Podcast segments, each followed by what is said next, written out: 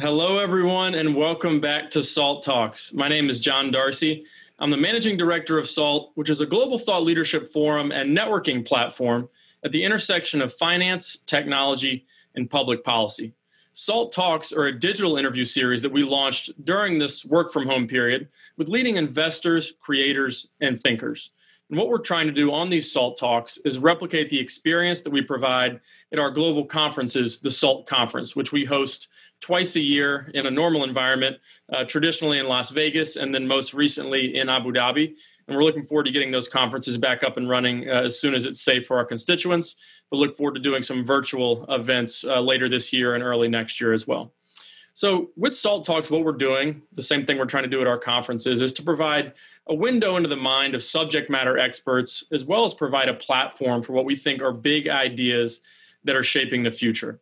And today's guest is one that we've been working really hard to get for a long time. We're very excited about having him on SALT Talks. His name is Anthony Scaramucci. Uh, Mr. Scaramucci is the founder and managing partner of Skybridge Capital, which is a global alternative investment firm. He's also the founder and the chairman of SALT. And I'll spare you uh, more biographical information about SALT because if you're here, you probably already know. Uh, prior to founding Skybridge in 2005, uh, Anthony co founded the investment partnership Oscar Capital, uh, which he sold to Neuberger Berman in 2001. Prior to starting Oscar Capital, uh, he was a vice president in the private wealth management division at Goldman Sachs. In 2016, Anthony was ranked number 85 on Worth Magazine's Power 100, which is a list of the 100 most powerful people in global finance. In 2011, he received Ernst & Young's Entrepreneur of the Year award in New York uh, in the financial services category. He's a member of several high profile organizations, including the Council on Foreign Relations. He's the vice chair of the Kennedy Center Corporate Fund Board. He's a board member of both the Brain Tumor Foundation and the Business Executives for National Security. And he's a trustee of the United States Olympic and Paralympic Foundations. Uh, he's the author of four books. The, the Little Book of Hedge Funds was his first book, followed by Goodbye Gordon Gekko, Hopping Over the Rabbit Hole, uh, and then most recently, Trump, the Blue Collar President, which obviously came prior to a little bit of an uh, about face that he did on the president as we head into election day tomorrow. Uh, in November of 2016, speaking of President Trump, Anthony was, uh, after serving on the Trump campaign, he was chosen to the president elect's 16 person executive committee on his transition team. So when people talk about how he was there for 11 days, so he knows nothing about the president or the administration, I sort of laugh because they're discounting the fact that he was on the campaign for nine months and also uh, played an integral role in the transition team as well. Uh, Anthony is a native of Long Island, which is where I'm standing today and where he's uh, sitting today as well. He holds a Bachelor of Arts degree in economics from Tufts University uh, in Boston and a JD from Harvard Law School. A reminder: if you have any questions for Anthony during today's SALT Talk, you can enter them in the Q and A box at the bottom of your video screen.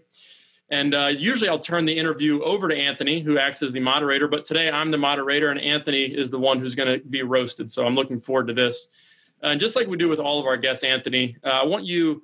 I read a little bit about your biographical information, but for people who maybe don't know you as well and uh, and haven't read your Wikipedia page, or they have and they're looking for a little bit more insight into how you grew up and how you became the Anthony Scaramucci that we know today, please tell people about you know your upbringing, your professional background, and how you got to where you are today with Skybridge. So let me let me just I got something in my eye right here. Let me just get this out of my eye, and then we can begin the interview. Hold on a second, okay? The I roast hasn't even started eye. yet. I'm, so, I'm taking it easy on you so far. So, you know, it's interesting. So, John's uh, wife I think, I think this is an important part of the story. So John's wife's uncle was one of my best friends in high school, and so you know he stole my high school girlfriend, but you know that happens in high school, big deal. But we stayed friends. It's forty years later. But John's older sister, who happens to be Sammy's mom, this would be Samantha Darcy, John's my wife, mother-in-law. Yeah, she basically said to me that I was a townie in Port Washington. Okay, so these guys obviously grew up like on like a manor somewhere, but I was like obviously a townie. And so when I thought about that, I was like, she was 100% right. I was like a total townie. I I grew up in a blue collar neighborhood. You drive by that neighborhood today, it's all blue collar people and blue collar houses. My mother won't leave the neighborhood no matter what. So God bless her. Um, and you know, the place where my dad worked is now a golf course, but it was a huge sand mine, and he worked there for 42 years. Uh, and what's interesting is Ken Langone actually, you know, I helped him with it, but he really put up all the money. Uh, he built a monument to all those immigrants, Irish and Italian and Welsh immigrants that uh, that built that mine. But but it was a great town to grow up in because it was a good mix of wealthy people, middle class people, lower middle class people, low income housing, the sort of low income housing that Donald Trump says he doesn't want to put in suburbs, which is actually valuable to the suburbs for so many different reasons. And so so there we all were. It was a great public school education, but there was a seminal moment for me. And I believe this happens to everybody. You figure out somewhere between 11 and 17 what you're doing for your life. And so I have a son who's 28, just graduated from Stanford Business School. He wanted to get into technology and biotech and like the future. And so he went out to Silicon Valley, now lives in Venice Beach, California, is building a telemedicine company. My 21 year old son is like, Dad, I love music and videography. He's working in the music industry. For me, I love sales. And so when I was 13, I was probably younger than that. When I was 11, my dad got his hours cut back and there was some economic anxiety in house. So I went out and got myself a newsday paper out. So if you're out here on Long Island, I was, you know, delivering newspapers. And then I convinced Mr. Fusco, may his soul rest in peace, to give me like 50 free papers on Wednesdays. And so John would know where this is because he lives out here. There's this place called the Dolphin Green Apartments. It's on Main Street in Port Washington. And it was at that time, it was just really Irish and Italian ladies. And they all knew my mom. My mom was like Siri before there was a Siri. If you wanted to know who was having an affair in Port Washington, call Marie Scaramucci. She could tell you. I mean, she had everybody's details. Probably knew people's fingerprints even. So I would go into that apartment building with the free newspapers. I would knock on doors, hand out free newspapers, and then I would hit these Italian and Irish women up for subscriptions to Newsday. And so I built a fairly large Newsday practice and I gave the bulk of that money to my parents and I kept some uh, savings for me. And that's how my whole business career started. And I was like, someday I'm going to have my own business. You know, I'm going to make sure that I get myself educated. It's probably too long winded, but I'm trying to run the clock out here on John Darcy. But go ahead, John. You're trying to going. avoid the hard questions. No, I, I think going. it's helpful. And I think you know, going later into your life, I think when people ask but the me fact to describe, that your mother-in-law called me a townie, I still, you know, it's not like I forgot it or anything like that. I just want to make sure that you know that I'm still talking about it 35 years later. Well, she's not wrong, but we'll move on from that. Uh, when people ask me to describe you in one word, a lot of times the word I use is resilience. And you've over the course of your life uh, been able to train yourself to be resilient in a lot of different scenarios and your path to success hasn't been a straight line. You know you sort of you describe yourself as being a middling student in high school. You got to Tufts and the academic light bulb went off. You obviously have uh, enjoyed a lot of academic success, including going to Harvard Law School. You were fired from Goldman Sachs in the investment banking department before you went on into the private wealth management division. Uh, Skybridge almost failed in 2008 before you pivoted and grew the business to what is now the largest uh, RIC structured fund of funds in the country. And uh, you were fired from the White House after 11 days. Let, let me remind you about that. Uh, I, I, and, I, failed the bar too. You forgot the bar. Failed the bar twice. The bar I forgot about that. I mean, the, the list is too long. Twice, we, would, yeah. we would run out the salt talk if we listed all of your failures and, and setbacks, but you've been able to bounce back and, and achieve success on the heels of all of those you know, it's really hard to believe setbacks. I actually elected to do this with you. I'm, I'm gonna, I'm gonna come right through the window there. But how, how do you, if you were talking to an entrepreneur, how do you train yourself to be resilient? And what are other key lessons you've learned in business amid those failures or temporary setbacks? Well, I mean, here's the thing like, you know, when you grow up the way I grew up, for whatever reason, you're like, you know, starting from scratch. So you're like, if I got to go back to scratch, big deal. I always tell my kids if I have to live in a one bedroom apartment with a white t shirt, it won't be a wife beater. Not that you know politically incorrect. It'll be like a, just a regular fruit fruit of the loom T-shirt. I could have a six pack of Schlitz and a rabbit ear television and watch the Met games. I'm fine. And so I think what you have to do in life is you have to enjoy the journey and and you have to handle the ups and downs like a like a, a gentleman or a gentlewoman and not let it overly distract you from the long term gains and so or, or the long term goal. So I got I got fired from my first job for probably the right reasons. I sucked at that job. I would like to tell you I was good at the job. I actually sucked at it. And so what happened was I wanted the cool job coming out of school. And uh, the cool job at that time was Goldman Sachs, and it was Goldman Sachs real estate investment banking. That's 31 years ago. So I hustled for that job. I got the job, but the problem was I wasn't prepared for the job. And it really didn't fit my skill set or my personality. So 18 months into the job, the Gulf War started and we were in a recession and the firm decided to start laying people off. And a guy by the name of Mike Fascitelli, who went on to become the CEO of Vornado Realty, was my boss. He called me to his apartment on Jane Street. It was Friday night, February 1st. Not like I forget anything. It was Friday night, February 1st, 1991. I was 27 year old. He said I was fired. I was like, oh my God, because I had a lot of school debt and I didn't really know if I was going to actually be able to figure everything out. He handed me an $11,000 severance check, John, and I was really bummed out. And then by that morning, I got up, I went for a run, and I was like, all right, you know, that job sucked. I wasn't good at it anyway. Let me see if I can go find myself another job. There's got to be another job out there. We were in a recession, so that was cr- creating some anxiety. And then I didn't have a cell phone back then. It was 31 years ago. So I was pumping like quarters into payphones at Grand Central. And then one of my buddies said, Well, there's jobs open at Goldman in the sales area in institutional sales. And so then I called Mike. And this is a lesson for young people listening don't burn bridges. Okay. I called Mike and I said, Hey, I got uh, uh, an opportunity upstairs on the 28th floor. Could you help me out? And he did. And so Mike and I are still very close to this day. Uh, it's the same thing when I got fired from the White House. You know, when John Kelly fired me from the White House, first of all, I did something completely stupid, regrettable, um, but did it. And so I'm totally accountable for it. So another learning lesson for young people. You know, don't go like this and try to blame other people. I mean, you know, I did something stupid. I trusted somebody. The great irony is, is the reporter was a his family was a 50 year friend of my dad. His father had worked with my dad on Long Island construction, and so I did the stupid thing. I was transposing that relationship onto my relationship with the guy's son, and that was very very stupid of me. And so he wrote this salacious article. It didn't even wasn't even exactly what I said, but then when they finally played the recording, you realize it wasn't that nuts. It was just me being my typical antical self. I said some funny stuff about Steve Bannon and by the way, I mean, everything I said about Steve Bannon is more or less true. The guy's a total whack job. So we can talk about that if you want. But I'm fired. And so General Kelly and I got off on the wrong foot. But look at us now. I mean, we've had him on the Salt Talk. We've had him in Abu Dhabi with us. We had him in Las Vegas. I talked to him last weekend.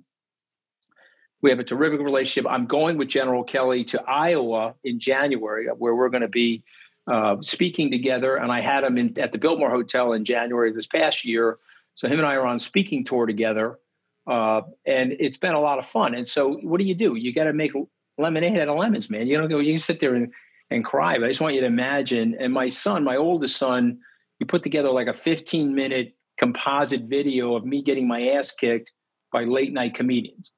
It's sort of humiliating, right? It was like 15 solid minutes of like Jack Oliver and Seth Meyers and you know all these different people. I mean, it was absolutely brutal. But thank God for some reason it's never gotten on the internet. Thank God. But yeah, I looked at. it, I said, okay, I mean, this is a rough situation. I'm to get bounced.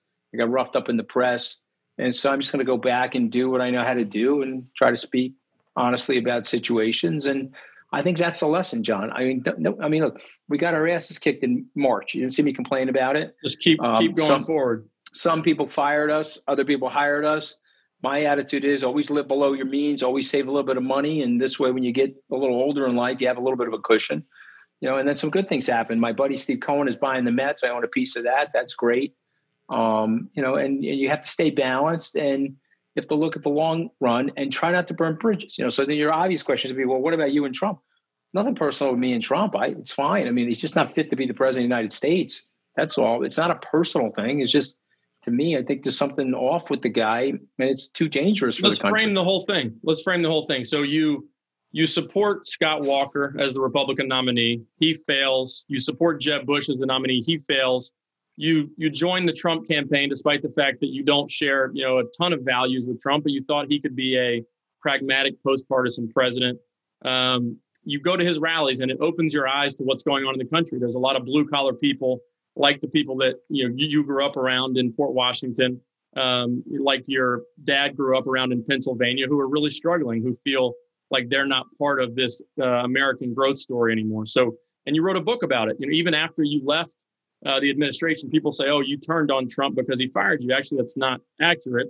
You stayed loyal to him, and you actually wrote a book praising him and his uh, work in appealing to the blue collar base of the country. But something happened. It was a process really that, that took place that you eventually sort of rescinded oh. your support of him, and you're now obviously campaigning against him and for Vice President Biden. So, what was that process oh, like? Oh, what did Trump okay, tap so, I mean, the great news about this is, unlike Sandra Smith on Fox News, you're going to let me explain it. So, I mean, like, it's just very simple. It's not a personal thing. Imagine the two of us are on the board of a publicly traded company. We select somebody to be the CEO, and then they demonstrate four years of this type of behavior, this type of policy decisions, and you know they're going off on their Twitter feed the way that he's doing. You're like, okay, this is not the right guy for us. It's not the right guy. And so what happens in our country, it's not a hiring decision, it's a popularity contest or something. And then the media sets up this narrative that we have this great culture war, that this is a battle between capitalism and socialism or communism. It's a bunch of nonsense. It's not true. It's not capitalism or communism. We have a political construct in our country where we have a safety net for people that are indigent, uh, but we have by and large a meritocratic capitalist system but you have to have some regulation and you have to create some opportunity for people that are starting at uneven places in the starting block. You know, I grew up in Port Washington. That was a great public school. If I grew up in an inner city somewhere, uh, maybe I wouldn't have gotten the same education that I got. And I think that that's the unfairness in our society. Life, of course, is unfair, but a good quality government is designed to try to create equal opportunity. I'm not about equal outcome. You know, uh, Vice President uh, candidate for the vice presidency, Senator Kamala Harris, she tweeted out something yesterday. People say, oh, that's communism. Go look at the tweet. Someone's starting behind the other guy. All she's trying to say is that a good government, an energetic government, it's not a left or right policy, it's a right or wrong policy. Let's even up the educational system so that people, no matter where they're born, they can have a shot at things. I mean, that's that's good capitalism, if anything. That's not bad capitalism. So my evolution with the president very simple he fired me, no problem. Stayed loyal to him, went out to advocate for him. Um, now he's separating women from children. He's putting the kids in cages. Okay, you can't can't argue for that. I'm sorry. So I denounced that. Then he's in Helsinki. He's saying that he believes Vladimir Putin over the intelligence agencies. Okay, you can't really abide by that. Then he's calling the press the enemy of the people. Him and Steve Bannon are ginning that up. Well, I'm a big believer in the free press. And, and by the way, I think I have standing with the free press. They beat the living hell out of me. Uh, and I'm no problem with it. I mean, God bless. I talk to the reporters that beat me up as much as I talk to the reporters that don't beat me up. And my attitude is you're a public figure, take the hits. Who cares? But the thing about the press, John, it's very important people understand this. without the press, you don't have the innovation or the economic engine because you're teaching young kids to speak and think freely and you're doing that in the first and second grade, they go on and create Facebook or Google or Apple Computer or an AI software technological platform.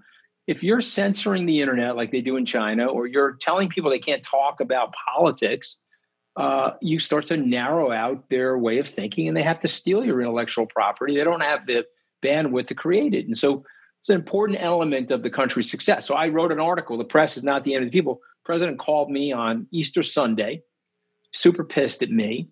And he said, Oh, the press is the enemy of. I said, Well, they're not.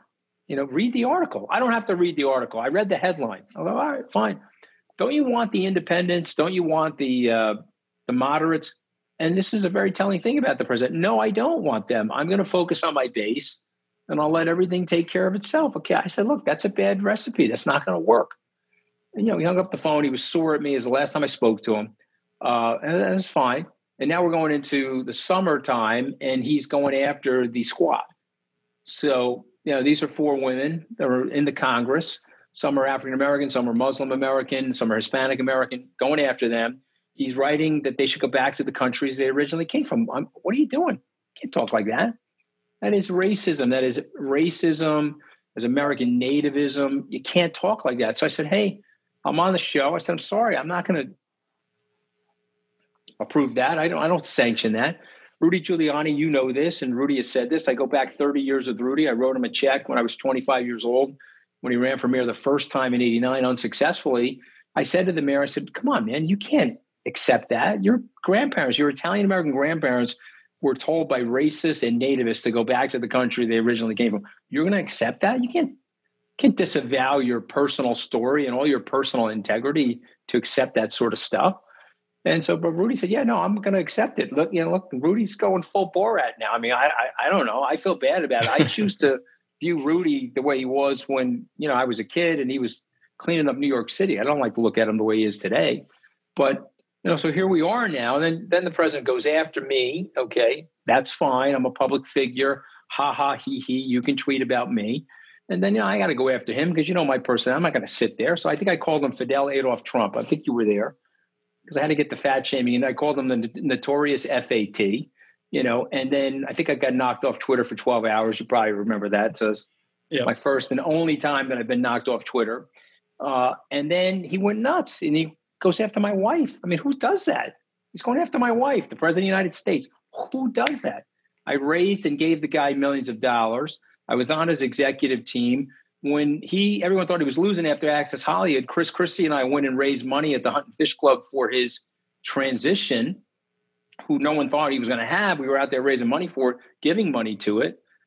He goes after my wife. I mean, you got to be nuts. Okay, so I'm not Ted Cruz. You know that. I think Ted Cruz knows that. Most people know I'm not Ted Cruz. You're going to come after my wife after her and I almost got divorced after me working for you.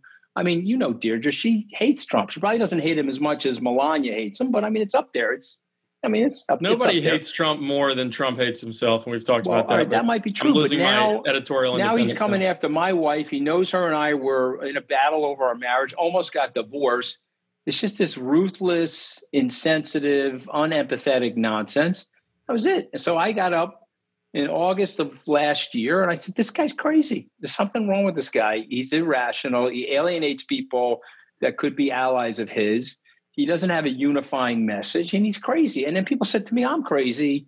He's going to soundly win re-election." I said, "No, he's not. He's not going to win re-election because he's nuts." And there'll be a crisis that happens, and he'll mishandle the crisis. Now, just quickly, and you were in this meeting. We had a senior cabinet official come to Skybridge sat on the couch last October, and the senior cabinet official said, and this is you know, a real senior cabinet handle- official, not a, a New York Times uh, senior cabinet official. No, this was somebody named in the cabinet. Okay, a well-known name, everybody knows. I mean, it's it's, and he said, we're not going to be able to handle a crisis because the president, respectfully, can't manage anything. And so if a crisis comes, you don't have any orchestration, any delegation. You're not running it off the Fred Greenstein, the Princeton professor, or the Richard Neustadt, the Harvard professor that studied the Eisenhower and Kennedy administrations. There's no managerial process in the executive branch, this cabinet official said. And a result of which, when a crisis comes, it's going to be a disaster. And when the Soleimani strike happened, I was like, okay, this is the crisis that was being referred to. Thank God that abated. That seems like it's 100 years ago now. And then we got COVID 19. And then he did exactly what people that are close to him, that are honest about it, would say that he would do. John Kelly, H.R. McMaster, uh, myself, what would he do? He's insecure with the experts. The expert comes in, gives him the expert opinion, and he's insecure about it. They're talking in full sentences, and he, they got well educations and stuff. He's insecure. So now he's got to do the opposite of what they're suggesting, because as uh, General McMaster used to call it, it was a it was an intuitive, reflexive response to try to show the person that he knew better and that he was smarter than them. Okay, maybe that will work in opinion based stuff and maybe it will work in foreign policy in certain areas maybe. You know, I want to be fair as fair as possible, but it's not going to work in science. You're not going to be able to say, "Okay, listen, the South Koreans are going to do the following to handle the epidemic epidemic and they're listing their epidemiologists. Now they have 20 deaths per million. And the United States is going to do the exact opposite. And we're going to have this total chaotic response. And we're going to tell supporters of the president that they shouldn't wear masks and we should just run rampant through the country when we have guys like Anthony Fauci saying, well, if you do that, we're going to have uh, tens of thousands of unnecessary deaths. And so you got the crisis. The crisis impacted the president's personality. The president mishandled and lied about the crisis.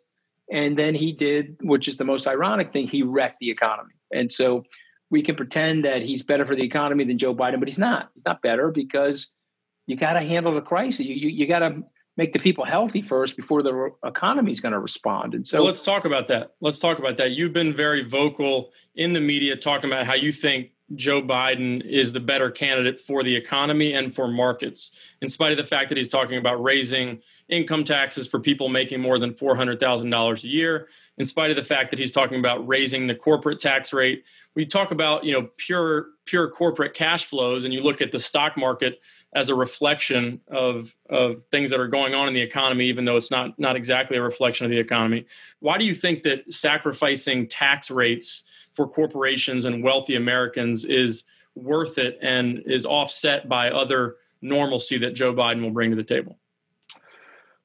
Well, okay. Well, the, the, first thing you have to either believe or not believe. I believe that the president is threatening the institutions of our democracy and the checks and balances in the system. And you don't have to believe that. Just go look at what he's saying. Look at his rhetoric. And Michael Cohen, myself, and others that know him know that he doesn't joke around. So he's trying to subvert the process, and he would like to jail his political opponents, and he would like uh, to stay in the White House forever. All of this despotic nonsense is stuff that he really believes. And so when you got the president of the United States in the middle of an election saying, well, I may or may not accept the peaceful transfer of power, you're like, okay, hold, hold on a second. What made us a beacon of hope for mankind uh, and a shining city on a hill is that we did that and that we had an understanding in the country that we were going to do that peacefully. You can't talk like that from the American presidency any more than you can tell people that were born in the United States, like members of the squad. Three of them were born here. One was a naturalized citizen to go back to the countries that they originally came from. So it's classically un-American what he's doing. And so I would stipulate to all my friends in business that he's very dangerous to the rule of law.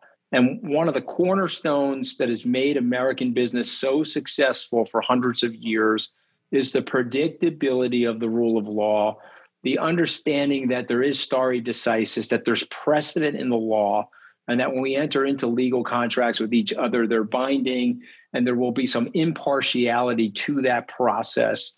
Uh, moreover, if someone does something criminal in the country, uh, we'll give them uh, the right to defend themselves and will presume that they're innocent, but there is some fairness there. If you are harmed, that someone will have justice uh, uh, sought against them. And so you can't have this nonsense. So without that, and then the next layer is well, we got to be healthy. So we can't have somebody lying about the science or not having any managerial skills to handle a crisis uh, or having such insecurity that they can't even talk to people in the room. They have like a one run on sentence where they talk to themselves and like this stream of consciousness nonsense where you've got like real experts in the room that can tell you how to how to do something.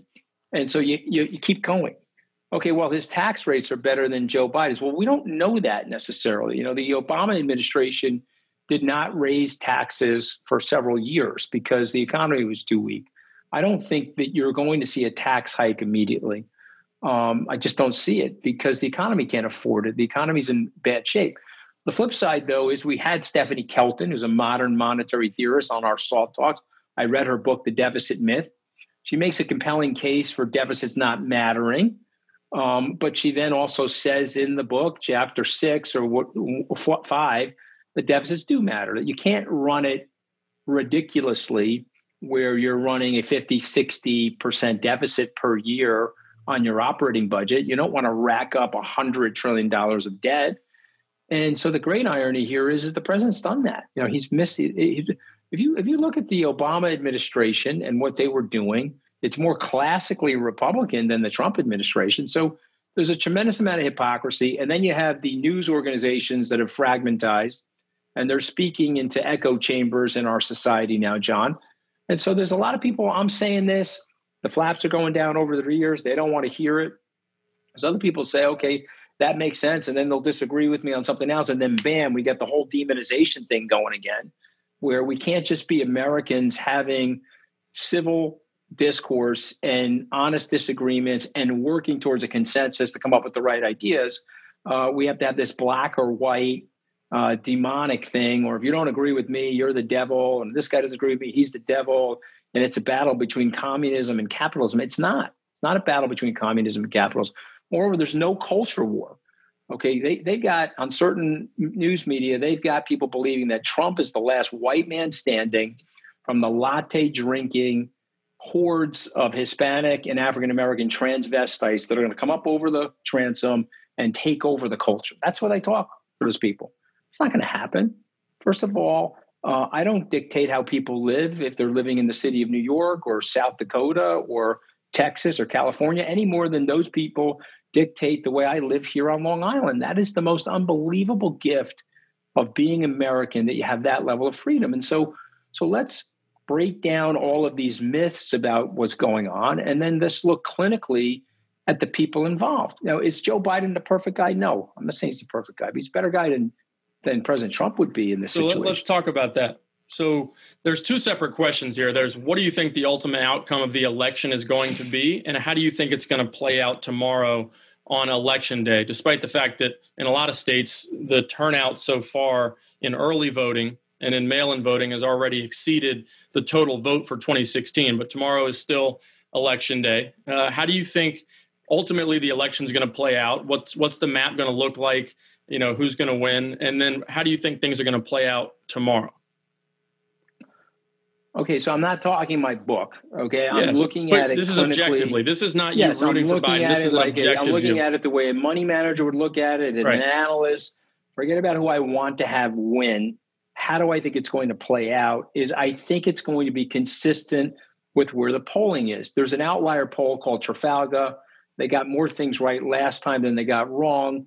They're calling it closer than say the Real Clear Politics average, and the Real Clear Politics average made a few Midwestern states. I think they missed them by a few points, but it was still roughly inside the margin of error. And so if you look at the polling, you give the president the benefit of the doubt of the margin of error, he's going to lose the election. You know, he's going to get routed by Vice President Biden. But the other thing that I'm looking at are things like the Betfair market, the predicted market. You know, I'm a money manager, so I like following the money. Uh, Joe Biden, as of last night, is a two to one favorite. Now, there's gamblers on this call. There's people that understand odds. A two to one favorite is a very strong favorite. So when Nate Silver's saying it's a 90% chance, sure, there's a 10% chance.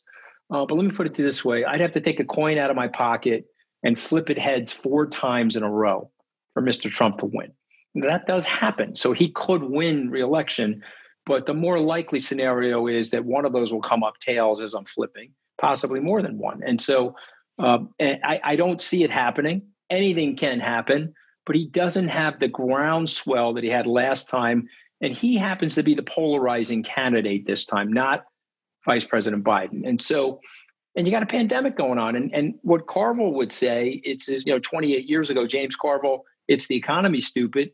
Today's mantra is it's the pandemic stupid because the pandemic is tied to the economy and, and 67% of the Americans say they would trust Vice President Biden with the handling of the pandemic than President Trump. So he's going.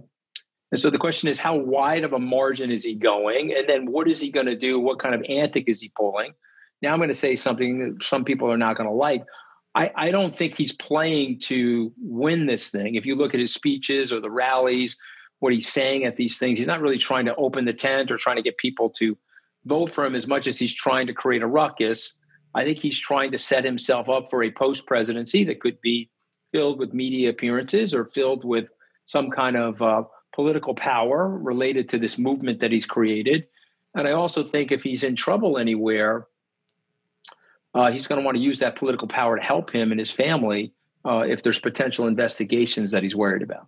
So Axios reported uh, in the last couple days that he's telling people that if there's any hint that he might have a chance to win tomorrow, he's going to declare victory. He's going to throw uh, everything into a little bit of chaos. So he would need to lose probably North Carolina or Florida for us to have a definitive, you know, proof by tomorrow night election day that he's likely lost the election. Do you expect him to lose states like North Carolina or Florida? Or do you expect this to drag out for a couple days as we count all the ballots in a place like so Pennsylvania? You're, you're looking at the same polls. Everyone on this call is looking at the same polls. So I don't have any insight there. I did a call with the Lincoln Project yesterday, and they think definitively that he's going to lose tomorrow by wide enough margins. Uh, I don't remember them specifically saying anything about Florida or or North Carolina, but uh, Bill Kristol, somebody I'm close to, he's done polling in Florida, independent polling and thinks that the, the vice president is up anywhere from three to five percent. So that's still inside the margin of error. But if I had to guess, because of what's going on with seniors and suburban women, uh, I'm guessing he's going to end up losing Florida, and that will be a very big deal. He won't be able to manifest any of these ideas that he's coming up with with Axios. Uh, if for some reason he doesn't lose Florida and it gets a little heated and more contested, uh, you know, he'll try to do things. But if you've got states certifying the elections and therefore bringing in the electors, you know, one strategy that's been proposed is that he goes and sues everybody and says that the state legislatures should be picking the electors. And there's more state legislators that are Republican controlled and try to subvert the electoral college and get the state legislators to pick the electors instead of the American people, and some vagaries about that. Uh, and I, I, even though he has such acolytes and he's had such amazing sycophants in the leadership of the Republican Party, I choose to believe that somebody like Mitch McConnell at that point will say, "All right, man, you got to go." And this is a real lesson in demagoguery because a demagogue can't do what it's doing without the help of people. You got to have willing accomplices to do that. So if you want to lie about the Ukraine and you want to see if you can get um, a blackmail scheme going with the president of the Ukraine, that's great. Okay, but uh, you know what are you going to do? You're not going to be able to, you know. I mean, no, no. You have 52 people that voted against it. Mitt Romney voted for it. I mean, understood the law. Uh, we've gotten ourselves into this politicization situation, which is, uh, I think, unfair for the country. So let's talk about something you do know about. You talked about you don't have any more data related to polling than anyone else has, but Pennsylvania is an area that I think you have a particularly keen sense of. You spent a lot of time in 2016 campaigning alongside people like Don Jr. in Pennsylvania. Your dad's family is from the Scranton Wilkes-Barre area. And Pennsylvania is seen as a key battleground here because if Biden wins Michigan and Wisconsin and Minnesota the way people expect him to, then if he wins Pennsylvania, then he he wins the election. What what types of people do you think are ones that maybe voted for Obama in 2008, voted for Trump in 2016, and might be voting for Biden in 2020? What does that coalition look like? Why have they turned on Trump potentially, and why would they be attracted to Biden in this race? Well, I mean, they would be attracted to Biden because they would understand the way my dad understands, having grown up in Wilkes-Barre and in that Scranton area, that he's one of them. So he actually has pathos and empathy for their struggle and empathy for the economic situation that many of those people are facing in terms of living paycheck to paycheck. I think uh, Mr. Trump won those areas because Secretary Clinton uh, whether you like her or dislike her, I'm not picking on her. She probably didn't connect with those people. And those people have felt that establishment leaders have more or less left them to themselves. There's despite been a vacuum of advocacy. Despite the fact that she's from Pennsylvania. Yeah, she grew up in Wilkes-Barre as well. You know, when I listen to uh, Secretary Clinton speak, she sounds like my Aunt Eleanor because, you know, my dad grew up. It's interesting. My dad grew up about four miles from where Secretary Clinton grew up and 15 miles were from Joe Biden. So I know the area well. Uh, but I think the northeastern part of that state is going to go for Joe Biden in a way that will cause the state to flip over to Joe Biden. He may not get certain southwestern areas of the state or Pittsburgh that still seem like they're for Mr. Trump. They believe in uh, the cause of Mr. Trump. But here's what I would say to those people. And I have been saying this because I've been doing local radio in those markets and I've been doing local television is that he's been an avatar for your anger. He's been expressing what you're angry about, but he has not been offering a policy solution. He's had four years to offer a policy solution to what you're upset about, but he hasn't done that. And now he's threatening your elderly parents uh, with the COVID 19 crisis. So we may want to switch jockeys here uh, and see if we can try something different. And by the way, Joe Biden is one of the what I would call a blue collar Democrat. Okay. And so I think you may get better policy response from Joe Biden than you would from President Trump, who, you know, he did a really big corporate tax cut, uh, which I would say helped the stock market. It's unclear how much it helped wages at the bottom end. It didn't necessarily trickle down. Uh, but maybe Joe Biden can provide something that's more substantial for those people. And I think that's the right message. So you, you mentioned you know trickle down. Trickle down economics was a hallmark of you know Reagan republicanism, and ideologically, you know I think we're starting to see sort of a tipping point right now in the Republican Party. So I think you still consider yourself a Republican, and you voiced a lot of concerns about the direction of the party. You've had people like the Lincoln Project, a group of what I would consider moderate Republicans who are trying to engineer sort of a restructuring of the party. Um, you know, but 90% of Republicans support President Trump. Stuart Stevens wrote a great book. He's part of the Lincoln Project about his role and and how the Republican Party really is being exposed uh, for its hypocrisy over the last 30 or so years. Uh, how has the pandemic, or even you know, unrelated to the pandemic, how have things changed recently in terms of how you look at things like a social safety net, uh, how you look at things like access to health care, how you look at things like education, and when this is all over, and let's assume that Trump loses as by as much as the polls suggest that he's going to lose by, how does that party restructure itself, and and how do we you know basically build two parties? Where both of them believe that everyone's vote should be counted in an election, for example? Well, there's a lot of different potential outcomes uh, for the party. Let's assume that he loses for a second. If he doesn't lose, party's going into a nuclear winter. It's going to become a white aging demographic. It's going to be a, become a party of uh, people that are buying catheters and my pillows from Fox News commercial ads, and that's what the party's going to be. And they're going to get trounced in 2024 and 2028 if they have a reckoning like they did in 1980 and they bring in leadership that has a wider bandwidth that can open the tent and can make the party look demographically more like the rest of the country and they can reach out to people with different ideas that are necessarily in my opinion entrepreneurial ideas. You know the gi bill was an entrepreneur's idea. Yes it was a government program but look at how many entrepreneurs sprouted out from that. The understanding of how to make uh, big tech companies more innovative by potentially breaking them up, that's an entrepreneur's idea. Uh, that's been going on for 15 or years, looking at technology companies or businesses that need to be broken up so that there could be more innovation and more uh, opportunity. Uh, the Andrew Yang stuff about universal base income. You and I talked to Fareed Zakaria last week about a unif, you know, like a a, a, a, a tax cut on the uh, the income. It's an earned income, earned income tax, tax, credit, credit yeah. is what it's what it's called. And so uh, there are ideas that you could present to people that all of a sudden uh, people that want better lives for themselves and their families, want more aspirational economic activity, want more self reliance, also can get excited by. And so. Uh, if you're going to go down the rabbit hole of we're just going to have lower taxes and high deficit spending, you know, this is the great irony about Trump's base uh, I think it's very important people to understand this. Trump's base is the opposite of what you may think. They are religious conservatives, but they are by and large fiscally liberal, uh, meaning that they want the Medicare, they want the Medicaid, they want the Social Security benefits, the workers' comp benefits, the unemployment benefits. And so Trump understands that. Uh, and I've had conversations with him about it in 2016. People think that these people are fiscally conservative and they're religiously and socially conservative. They're not the opposite of what people think, you know. Um, and so I just think it's important that the Republicans have to figure out what the matrix should be to increase the size of the tent. If they go with Trumpism in 2024, I think they're going to get annihilated. All right, we're, we're going to go into Salt Talks overtime here because we have so much audience participation. And, um, you know, I want to talk about, and this is an audience question, about your point about Trump somehow connecting with the forgotten man. He's been left behind by globalization. You, you wrote about this topic uh, in an op ed, uh, I believe, this week.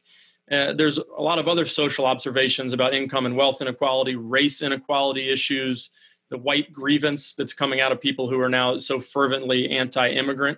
So, how do we make the argument for those people and bring them back into the fold, you know, rather than calling them deplorable and, and basically saying, we're just going to ignore them in future elections. How do we bring them back into the fold and make that argument that the American dream still exists and is still attainable for them?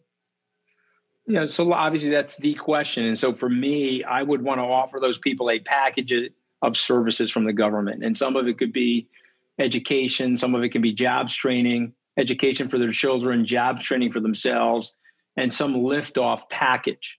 Uh, it could be a UBI structure or it could be a you know earned income tax credit structure, but all of a sudden now they've got some sense of fairness and they've got some sense of fiscal stability. You know, the amazing thing about the rejection of UBI by the very wealthy is that they're doing it for their kids.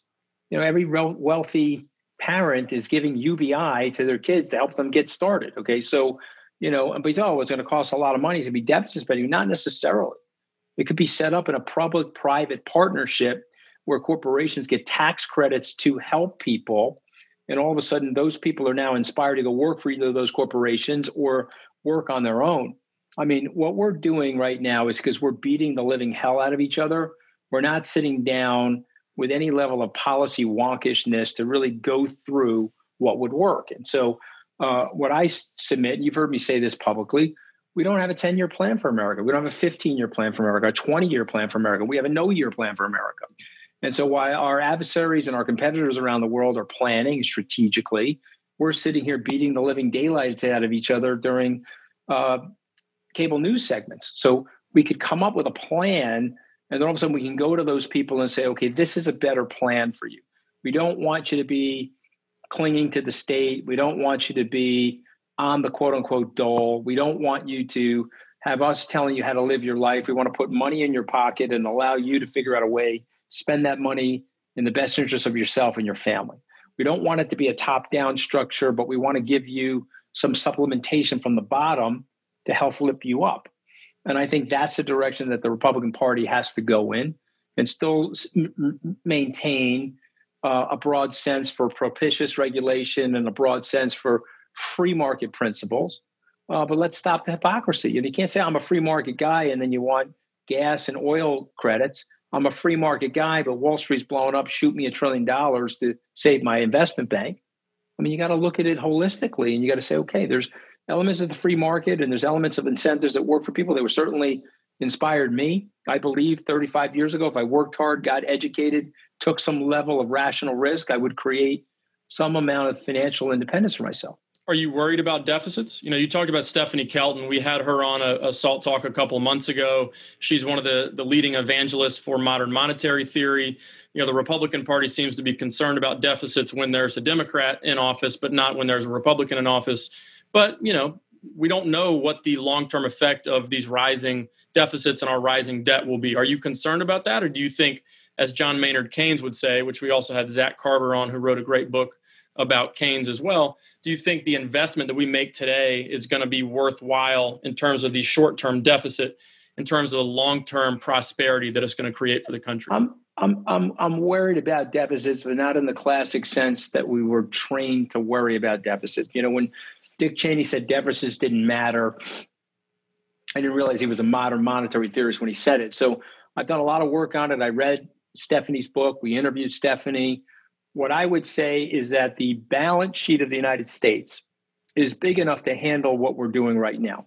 You've got 28% of the land in the United States is owned by the US government, and there is natural resources under that land that's probably $60 trillion.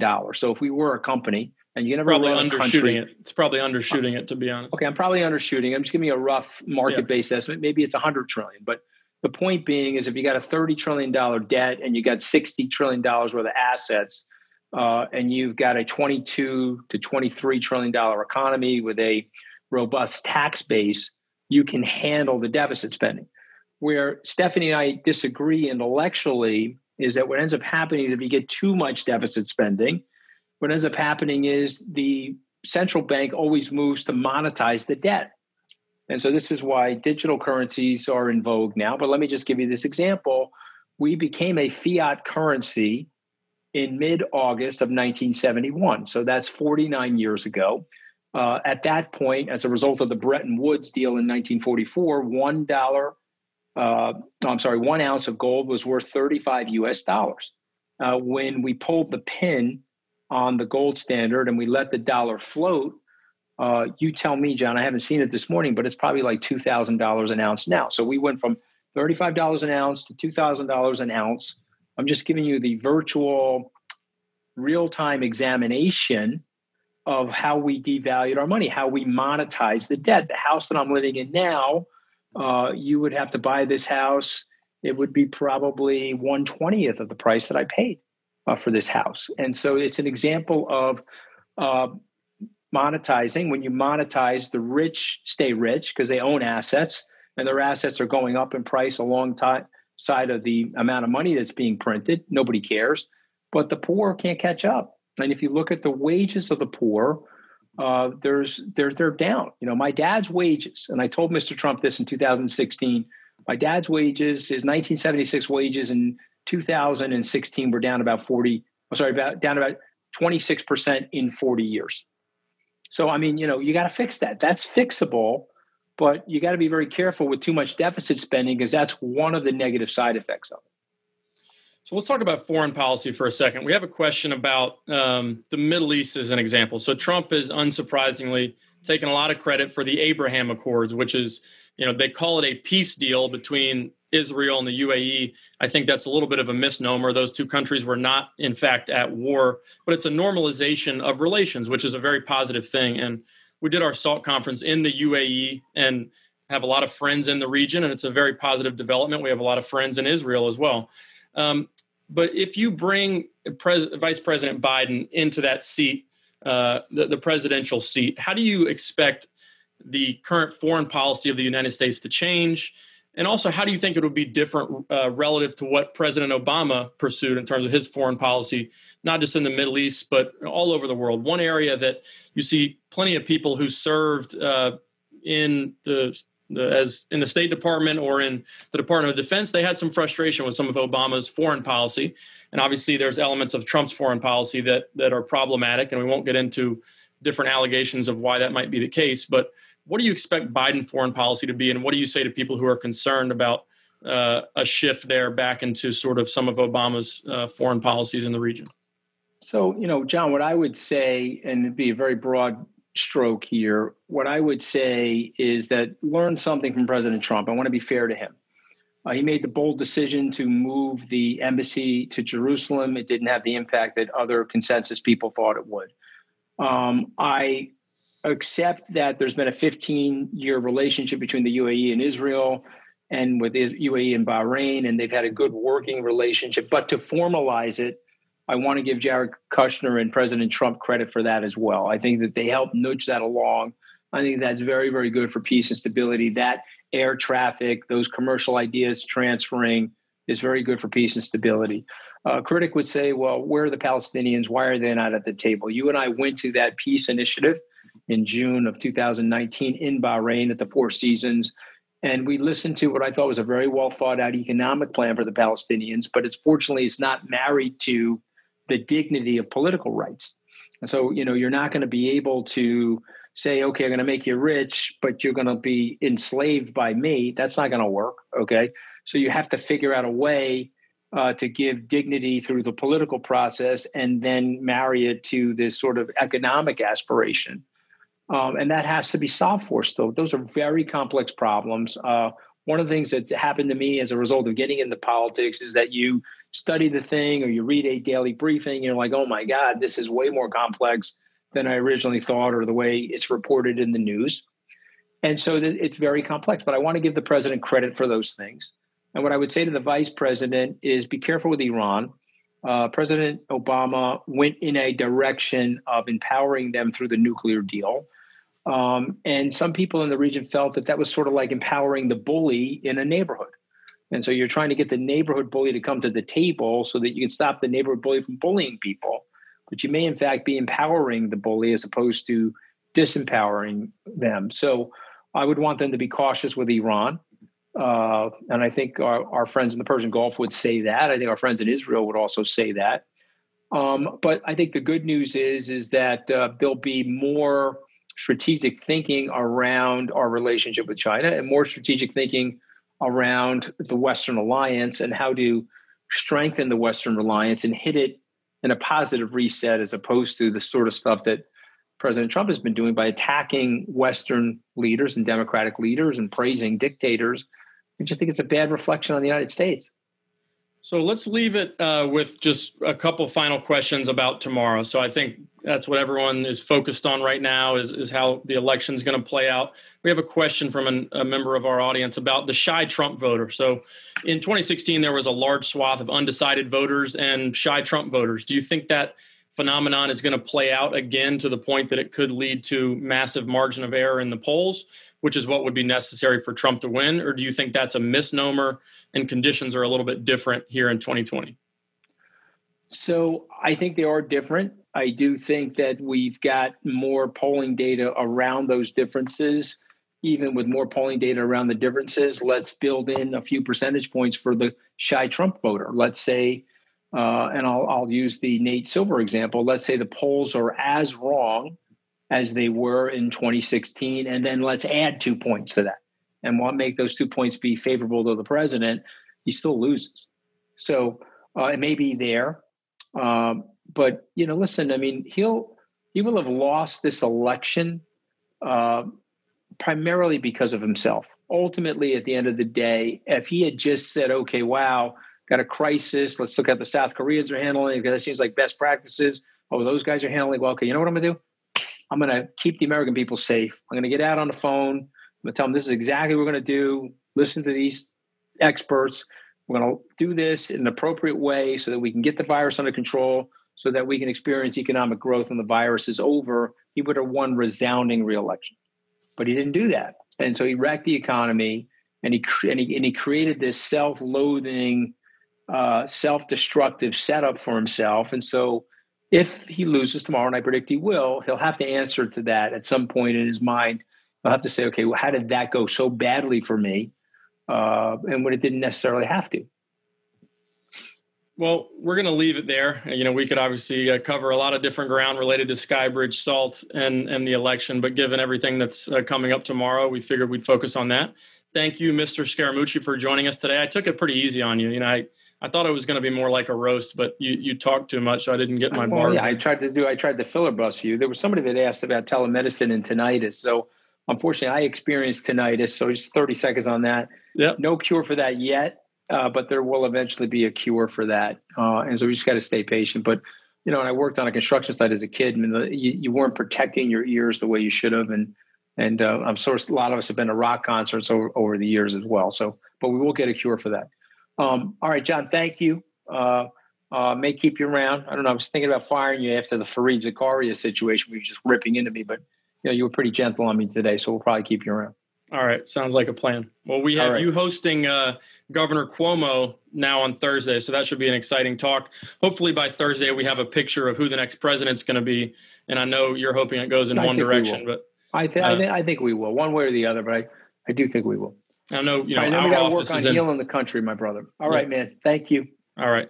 Take care, Anthony. Thank you for joining us on the other side of the ledger to where you normally sit on Salt Talks. It was a lot of fun, and maybe we'll do that again in the future uh, once we have you know an outcome for the election. Maybe in the first quarter, we can talk about what Biden's first 100 days might look like and preview some of our conferences that we have coming up uh, in 2021 as well.